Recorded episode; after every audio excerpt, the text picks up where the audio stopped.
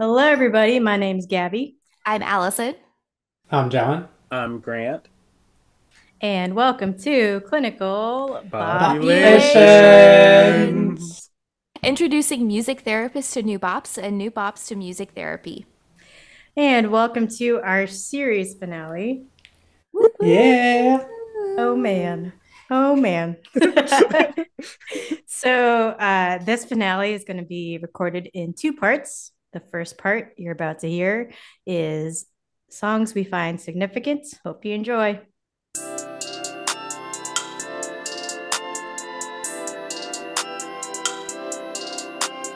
Clinical. Clinical. Clinical.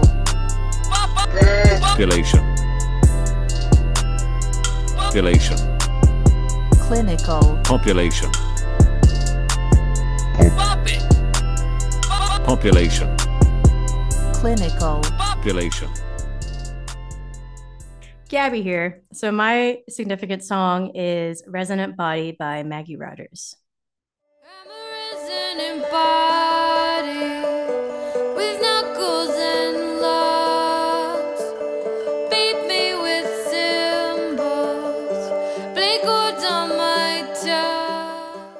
So that was Resonant Body by Maggie Rogers.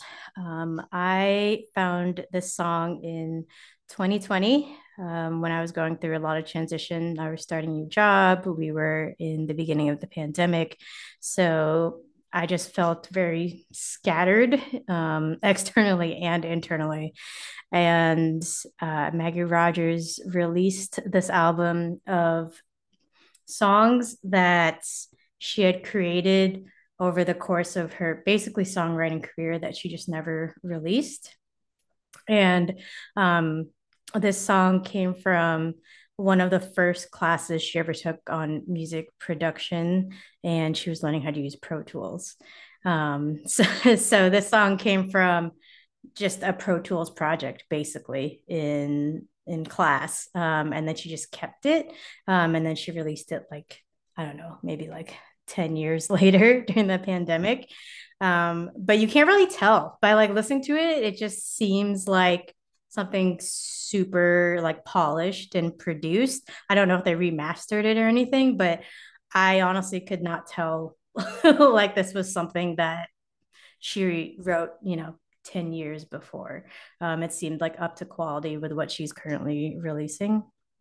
Um, and the reason why I personally liked it is because it it just felt very grounding to me, like the do do do do, just like the consistent rhythm of it, um, and then like grounding in my body as well. It's like talking about her body and all the different parts and like what they do and like how they produce sound. And then like the there's a part where it's you know release my dissonant tones. And you know i said i was feeling very scattered. And i guess dissonant is also how i could compare it as well. So yeah i i listened to that on a lot of drives to my new job. And um, honestly today i still listen to it whenever i'm feeling you know just all over the place and not grounded. And I find it super soothing. Yeah. Mm-hmm. It's so funny you say grounding pattern because I have the notes that I took when I was listening to it. And I, the first thing I said was great grounding pattern and, and reminder of presence. So that's funny. Yeah. Yeah. it's a beautiful song. Yeah. I used the word like, or centering is like the word that came to mind, but kind of the same idea. Um, very dreamy sound too. Like as it goes through, I love the ooze at the end and the harmonies there. Oh um, yeah, the ah, uh, yeah, that one, yeah, yeah, very nice. It's interesting because I think about maybe maybe it's metaphorical. I don't know. We'll see. um, but the idea of how being human is an inherently musical experience, and then mm-hmm. the way in which like all the lyrics really just describe the body as an instrument in so many different mm-hmm. ways, um, which I think also kind of relates to the potential for catharsis, especially as you're talking about like your resonation, like why you resonate with the song, right? Um, and the ways in which hearing this really um, capture just that unsettled time of transition, but also at the same time the way in which it can be grounding. So like hearing your reasoning behind picking the song and also listening to the song kind of putting them together like that like the overlay um i'm using my hands a lot to describe this which you all can't like visually like receive that Okay, let me information describe it. Grant is taking one hand and he's Yes. swiping it, you know, across the screen, and he has his other hand on top of it. i know Um, Yeah, and just placing on top- and swiping it the Yes. other way. yes and now i'm putting them together on top of each other because like like the awkward. Yes, like, it looks like the awkward turtle. Um, Um, because I think that's kind of what it is. Like, you know, your description is one hand, and then the song itself is the other hand. When you put them together, it really does, like, it creates a really clear narrative, and it Mhm. makes a lot of sense. And I feel like that's something that I really appreciate about the song, and like the way in which also just the connection that you also have with it. So, yeah, Yeah. I um, also really enjoyed the different effects she put in it to further emphasize um, the resonance. So, like, there's some parts where there's like echo, right? And like, um, just the layering as well. You know, it's like the, um, it's like, you know, the layers of like skin, you know, or like the layers like in your body or just in your life too. It's just, I thought it was a very good representation of the body and comparing it in music. So that's my song. Thanks for listening to it, guys. Thanks for sharing. All right. Well, this is John, and our next song that we're going to listen to, the one that I find uh, significant, is Pompeii by Bastille. But if you close your eyes, does it almost feel like nothing changed at all?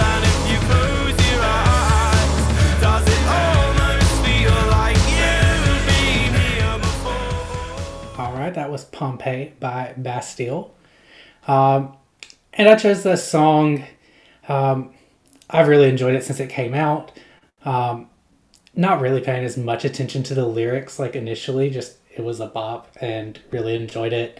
Um, but then I was sitting down with my intern and we were kind of going through some different songs from like this time period, like the year that this came out, and this one popped up. So we played through it, and I just started thinking about um, really getting into the lyrics about it. And so uh, I went to the artist, and there's an interview that they did on this song that Oh. talks about it is written from the perspective. So it's about Pompeii, obviously. Um, and when that happened, it was just like instant burst of heat. And so, like, people just turned to stone like all of this like instantaneously and so it's uh, there are pictures in this textbook that they were looking through and so he wrote this song from the perspective of these two stone people talking to each other after this has happened Huh. um, which i was like wow and i think that my problems are rough like when you really put it in perspective of pompeii like wow and they're sitting there asking each other like okay if you close your eyes did anything really change? Like can we still like stay how we were? Um you feel like you've been here before. How are we going to be optimistic about this? You know this was crappy situation. And so in the midst of pandemic and different life events um things like you know diagnoses that change you know potentially the course of your life or um you know starting a job a new job or you know different things like that uh, that can be chaotic or um, overwhelming you know how are you going to be an optimist about that? Um, yeah.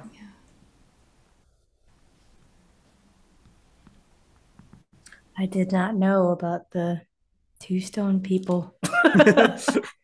it really adds a whole nother layer Yeah. of depth to the song a whole nother layer. um, When you think about the song itself, I remember when this came out, just you're right, it's a bop. Just singing, learning the words and singing along to it. Hey, yeah, yeah. exactly. Close your eyes. Yeah, and just like jam into it's this, you know, summer song. And yeah, when you when this was shared as a significant song, I went and and read the lyrics and was like, oh my gosh, this is uh this is just about really navigating life's challenges and what an interesting way to convey that in such a Mhm. a fun lighthearted way. Um i don't know it's just a reminder of how we can um use music to change things around and reframe our thoughts and reframe our perspective. Um yeah yeah,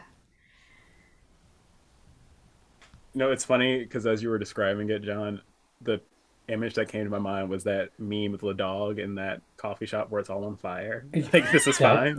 Um, Yes. um, and I, I mean, I know we're not trying to dive like super deep into like some of the therapeutic applications for it, but I immediately thought about how this could be a really great way to call out or identify like instances of toxic positivity also right because i mean Mhm. you're being turned to stone Definitely. and like essentially being burned alive you don't have to be optimistic when it's that terrible right. you, You, know what do I mean? Like, have some space yeah, you know, to like, like so- move this. To, like, yeah and i think it's one of those things where you can really have those moments of like okay does this warrant optimism can i just be upset Mhm. that it sucks like and i think um which reminds me so much of that lovely dog meme uh that for some odd reason continues to remain relevant um, in yeah, 2022 that meme came out. I don't even know. yeah, it was a It- long time it- ago it's been a while It's- because I remember like we were, I remember posting it, like do something about uh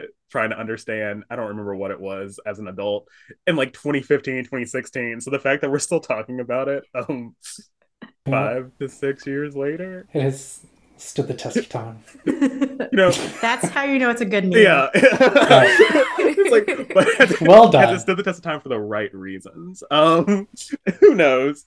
But yeah, no, I just think that um, yeah, that's probably a really interesting way also to kind of present some of these things too. Like I know we're talking about like our personal um, connections with Mhm. it, but as soon as you said, it, I was like, idea, conversation topics, um, things to discuss further and dive into. So yeah, Definitely. kind of going along with that, like all the imagery in the lyrics could be, you know, a, a prompt for just like this, yeah, further, you know, just further ways to describe, you know, what you're going through as well. Mm. It doesn't necessarily have to be a song rewrite or anything, but, you know, it's saying like, you know, it's saying like gray clouds roll over the hills, you know, that's like super, like you can envision that, right? So it's like, Yeah. okay, what does whatever, you know, you're going through look like? Mm, Mhm. Yeah. hmm Or feel like even. Yeah. yeah, Yeah, the I think the song to me is about just you know getting through and like progress, um, and maybe great. I have also struggled with like, do we always have to be an optimist about everything? Because like that's my go-to. Like we're just it's fine, it's fine, but you know there are times to like, you know, just sit in the Muck. bad of something. Yeah. Um, but I do like the bridge because it's like, where do we begin? The rubble or our sins? And I don't, you know, I don't think it really matters. I think it's just, you know, taking a first step, taking action, moving through this and not sitting in it um, and staying in this, you know, uh, the darkness, you know, from these gray clouds that have rolled over, you know, like all of this kind of negativity. So, yeah, it kind of does come back to like this um,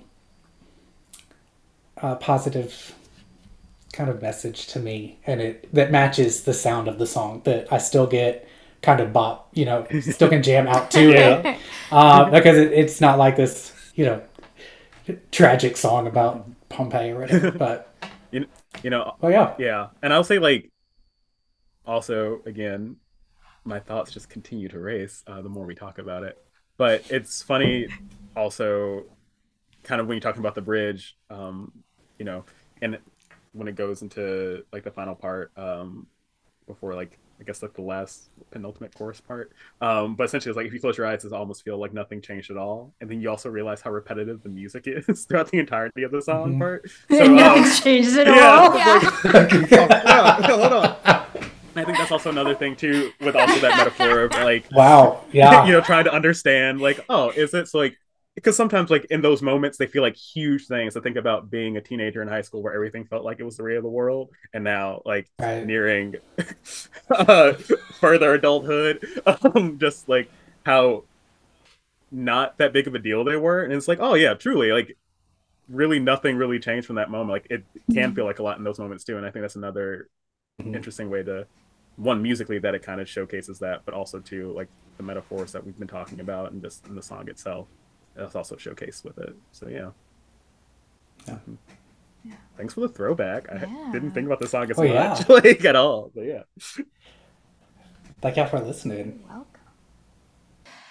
So, this is Allison, and we're going to listen to Sweet Nothing by Taylor Swift from her album Midnights. They said the end is coming. Everyone's up to something. I found myself and onto your sweet nothings. Outside they push and shoving. You're in the kitchen humming. All that you ever wanted from me was sweet nothing. So, that was Sweet Nothing. Um, and I know this is a pretty recent song, so it's kind of weird to talk about it in the context of significance, but I was trying to think of a song, and of course, I had to pick Taylor Swift because huge Swifty here, and On brand. it's on brand, yes. And all of her albums have had a, uh, an interesting significance in periods of my life. And so I was looking through some old albums and um, nothing was really hitting the the way that this song was. And I think it just goes to show um, kind of like the growth that I've made this year in thinking about relationships and um, and not just like a romantic relationship, which is what this song's about, and which I I do really um, find comfort in and identify with, but just in that uh, feeling safety in certain relationships um, and the the comfort that comes from one that um, you feel like you can be vulnerable even when life gets really really hard um, and just kind of reflecting on where those relationships are in my life and who they're with um, but i think the things that stand out to me in this song is um, it's very simple. It has just this like repeated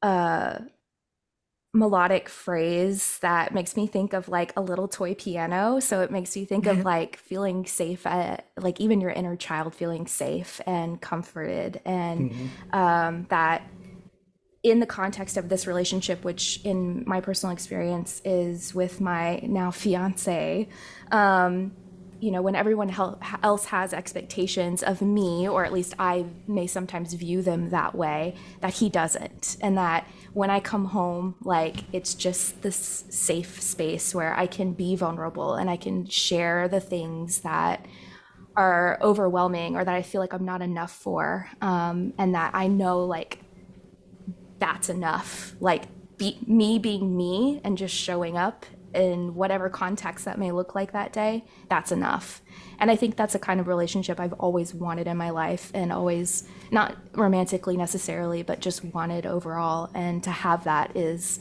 um, really beautiful and, and very meaningful so um, I think the line that really gets me at the end in the bridge is um, the voices that implore you should be doing more. To you, I can admit that I'm just too soft for all of it. And so you can have that vulnerability um, in a relationship that feels safe. So I love it. It's a beautiful song. It really is. I have not listened to Midnights. uh, I'm the, probably the only person in the world who has not listened yet. Um, but I really enjoyed this song. Uh, and it was just a sweet, like, it made me reflect on my relationships. Um, and then when you were talking, I was also thinking about, like, not just my romantic relationships, but, like, the vulnerability that I have with my mom is different than like the vulnerability I have with my wife. That's different than the vulnerability I have like with my best friends. So there are different relationships that like can meet your needs in different ways and be that person for you, um, or you can be safe um, kind of be yourself with them. One thing I noticed when I was listening, I have listened to Midnights just once though. All right, Um, one up me.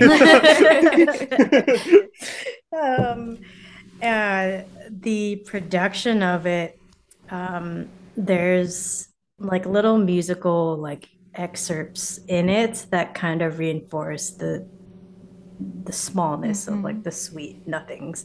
Um, so there's like little vocal interjections or this little like trumpet like like Yeah. and then it like fades out, you know?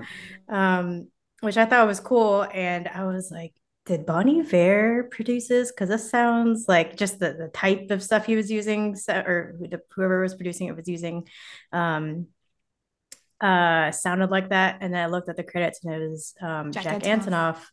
Yeah, Mhm. um, he was also known as Bleachers.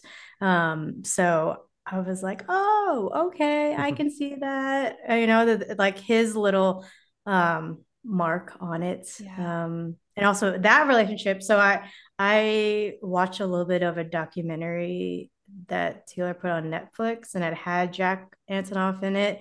And it's just so interesting to see that relationship um and how that's grown and like Mhm. you know they're both musicians separately but like the way he supported her musically and like been able to put himself in that musical relationship but also just allowing her to just thrive has been like super cool Yeah, it's really cool to hear the growth in their music over the last what six years. Um, yeah, I I love it. And this one, just kind of speaking of fun little musical tricks, they do something with her voice um, in the very beginning. So the first verse is reflecting on a memory, and then when it comes into the chorus, um, if you listen really closely, her voice becomes richer and warmer. Um, so that's that was Hmm. kind of a fun little thing I heard um, the last time I listened to it. So it's fun. You just kind of keep digging and find new new things that they put in there.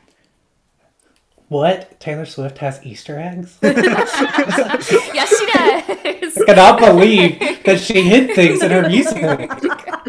She's a mastermind. Oh my gosh. That I don't know why, but that completely just like took me somewhere different. I was like, wait, wasn't there? it was- Doesn't she have like an Easter themed like music video? Isn't it like you need to calm yeah down? yeah yeah yeah Like um the one?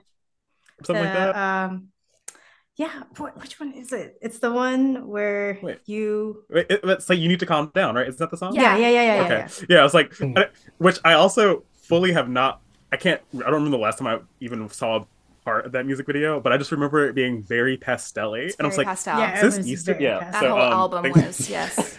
yes. This whole album an Easter egg. Yeah. So uh, yeah, thanks for that other tangent that was now connected. Granted, it was related and very closely related, so I feel like that's a win for this conversation.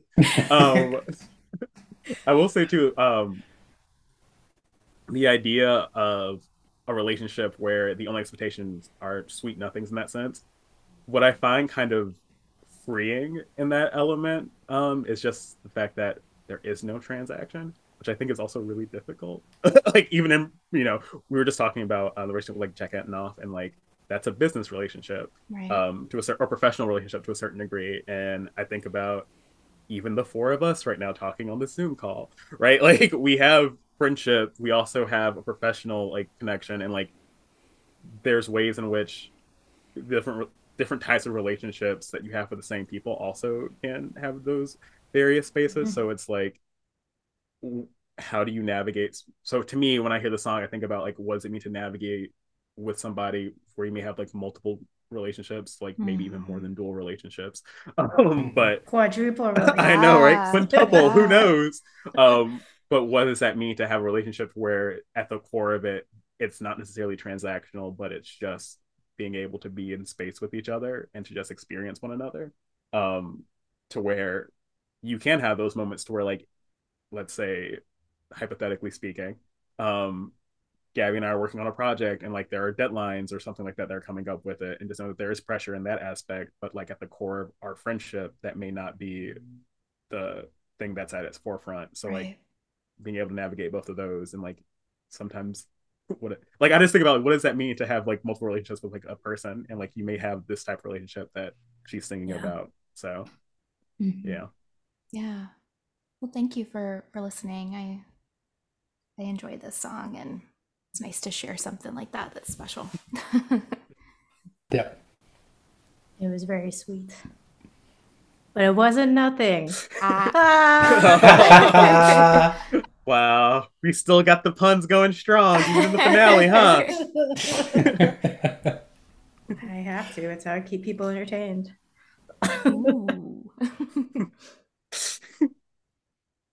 All right. Um, it's Grant, and the song that I picked is Come On Brother by the band Lawrence. Someone told me you could take my sad song and make it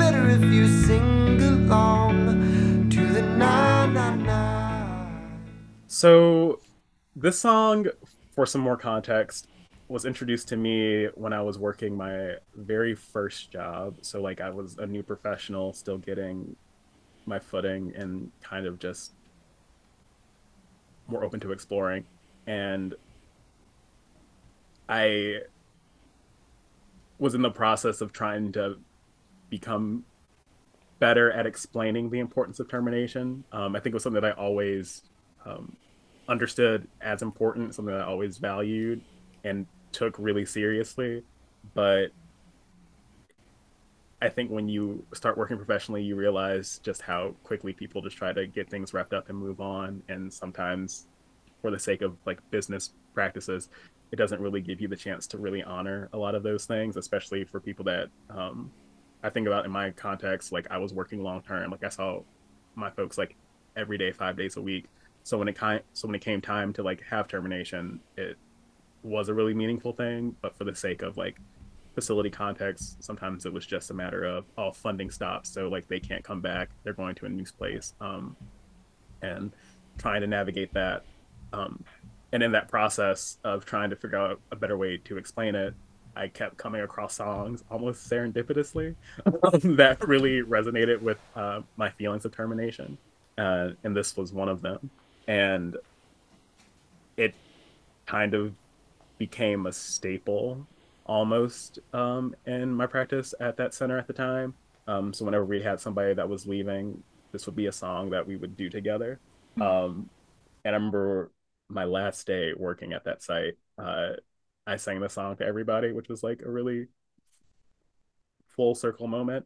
Um, And it's been just very much present in my life for a couple of years now. Um, so like when I think about like significant songs, I had to ask for a little bit of clarity because I was struggling to make a choice.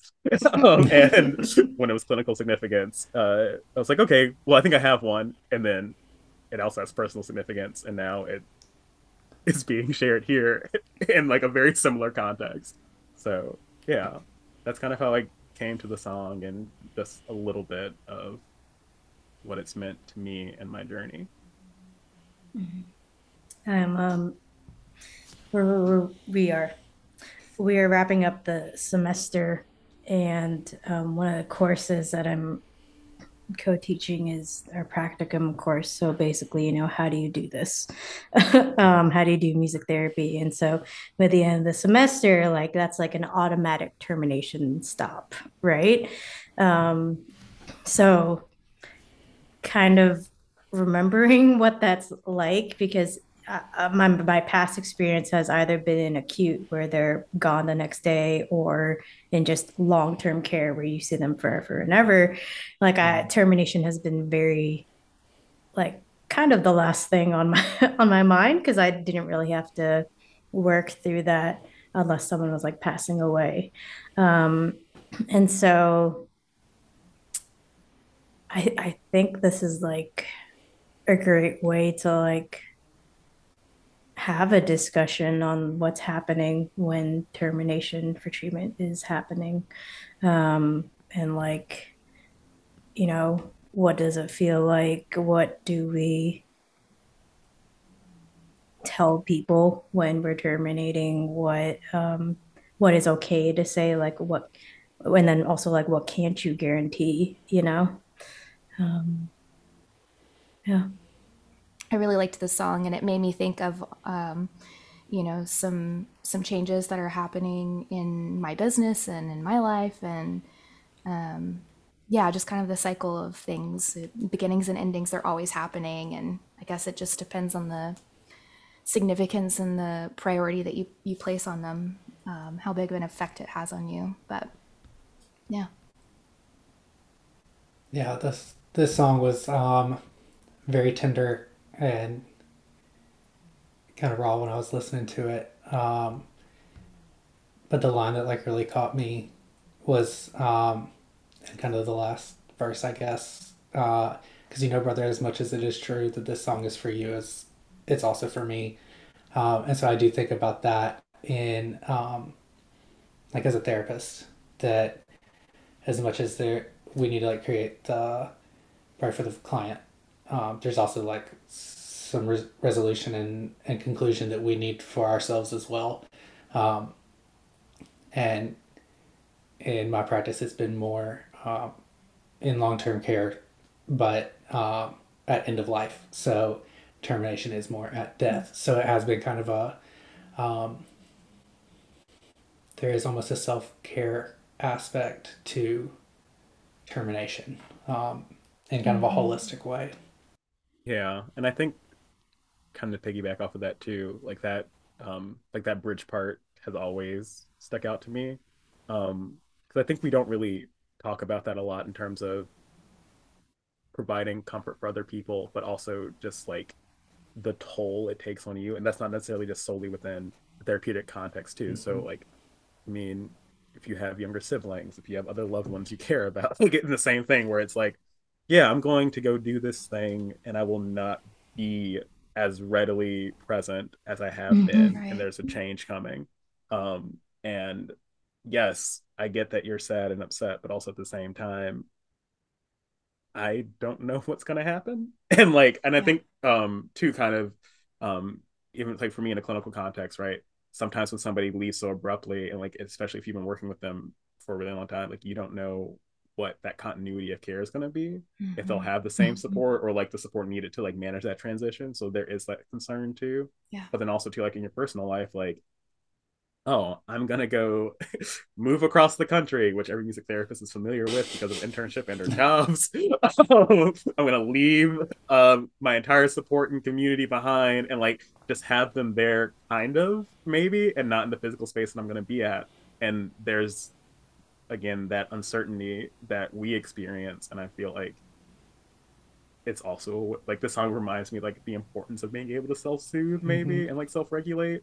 Um so yeah it's just it's been like again I- would say this has been a relevant song for quite some time in my life, almost like the dog in the cafe on fire me, but um, for uh, for a much different reason, probably in that sense. So Mm. yeah, Yeah, I mean, like the the verse before it, before the this is a song for you and me, um, it says, Did it ever cross the mind that deep inside I'm as scared as can Yeah. be? So that kind of um correlates to what you were just saying, Grant. It's like, oh, I don't know what I'm doing either. you know, like that's so scary. Yep. Um, And I think it's really easy to get um, really self focused on your perspective of like what you're losing or how it's going to change for you and not necessarily think about the other person.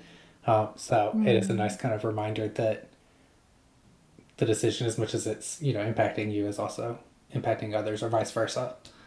Um, so yeah.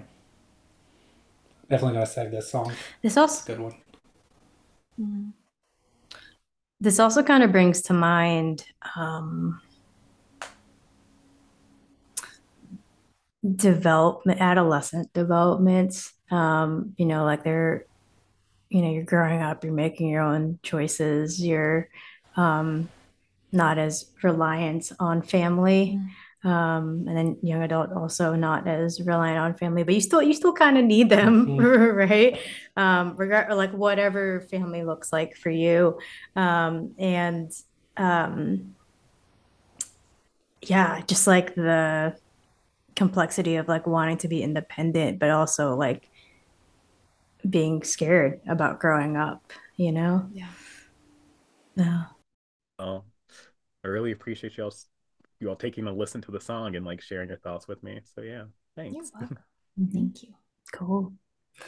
Well, those are our significant songs, either personal or clinical. um, the next portion of this, we are going to be talking a little bit more about the podcast as a whole and sharing our favorite episodes and discussing them more.